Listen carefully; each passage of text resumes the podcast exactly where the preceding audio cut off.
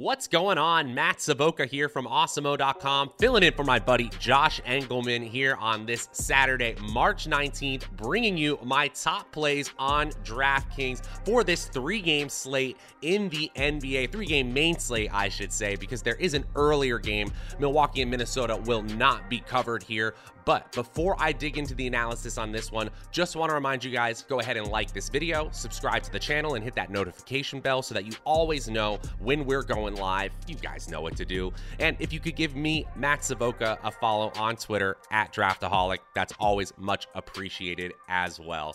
We'd also like to thank our presenting sponsor, No House Advantage, who's offering a new way to play DFS with player props contests, 100% peer-to-peer. That's the way you play on No House Advantage. And they have over 500 player props offered right now. All you new users get a $25 deposit bonus with promo code AWESEMO. You can see that at the bottom of the screen there. And there's mass entry capabilities, big prize pools, and you can beat your friends, not the house. And on Awesemo.com, you can use our NHA projections and optimal lineups tool to help you take down those big prizes. Download the app or play over at nohouseadvantage.com today.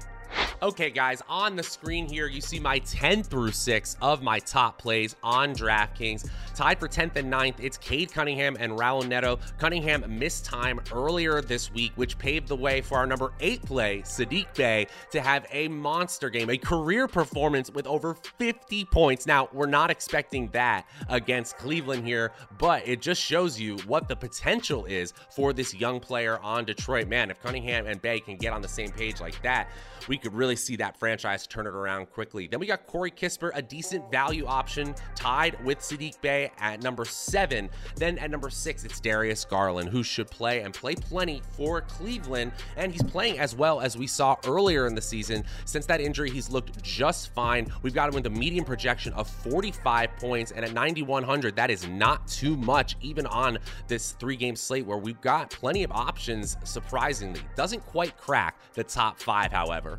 Who does? Let's watch and find out. At number 5, it's Washington big man Kristaps Porzingis. Now, it hasn't necessarily translated into a big change in the win-loss column. No, the Wizards are not a good team right now, but they're not playing a good team either, and Porzingis has made a huge impact on the floor, and you can tell they're still ramping up his playing time. We've got him projected for just over 27 minutes. I could see him eventually getting to 30, 31 minutes. I'm not going to say that happens here, but I definitely think it is in the range of outcomes for Porzingis as he continues to get healthier and healthier. A median projection also of 21 points, 8 rebounds, and 2 assists. A 60% chance of a steal and a 1.6 block median projection means that he is going to contribute all over the place. About 40 points is really reasonable here, and he's got a GPP goal of about 52, 53 points, a goal he hits over 10% of the time. He's in the optimal lineup 30% of the time, and honestly, I think I'm going to be over the field on Porzingis, who continues to impress me on his new team.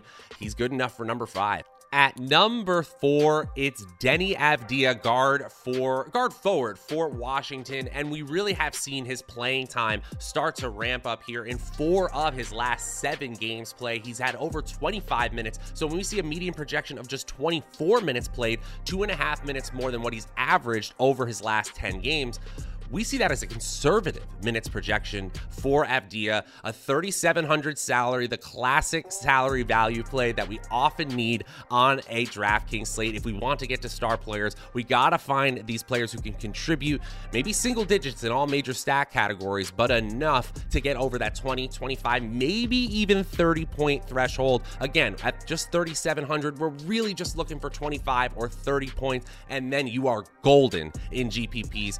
Avdia, a solid 31% chance of being in the optimal lineup, good enough for number 4.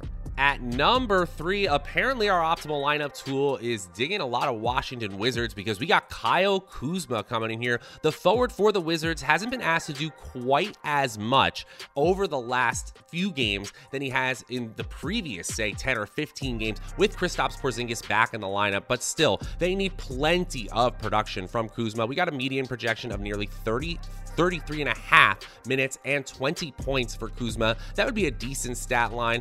Really, it's how how he contributes in other ways, though. 70% chance of getting a steal, a 90% chance of getting a block, 8.8 rebounds, and 5 assists. That's where he really would make his money. I don't think he's going to be a massive scorer here, and at $8K in salary, we really need to contribute in fantasy productive ways. So if he helps in other ways, I think he could be really, really valuable. Still, you're paying quite a bit for a player who just has a 40, 41 point projection. We need 55 or so points here, something he only gets about a quarter of the time in our simulations. Still, Kuzma comes in at number 3 with nearly a third, actually over a third, a 34% chance of being in the optimal lineup. Not bad, not my favorite.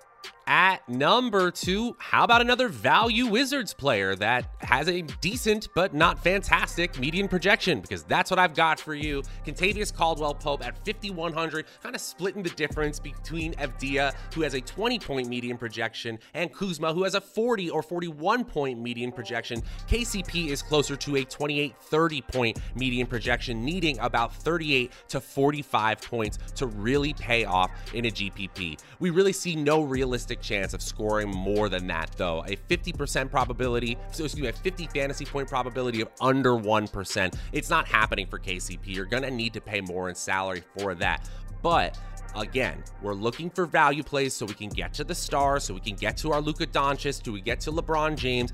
These are the types of plays that help you. 34 minutes, rock solid median minutes projection, and then a really solid projection in terms of scoring too, nearly 16 points, and he'll tack on a little bit more in the assist and rebounding categories, probably 4 rebounds, 2.5 assists. That sounds fair for KCP. Honestly, I think that's a little high. Still, the Lakers, a terrible team defensively, imploding, injured, you know the drill. That's why we're recommending a lot of Wizards. I'm not playing any more than 2 of these 4 that we recommend, but there's a reason these value plays look enticing. The Lakers are an exploitable team, and this is the way to get to the stars. KCP comes in at number 2.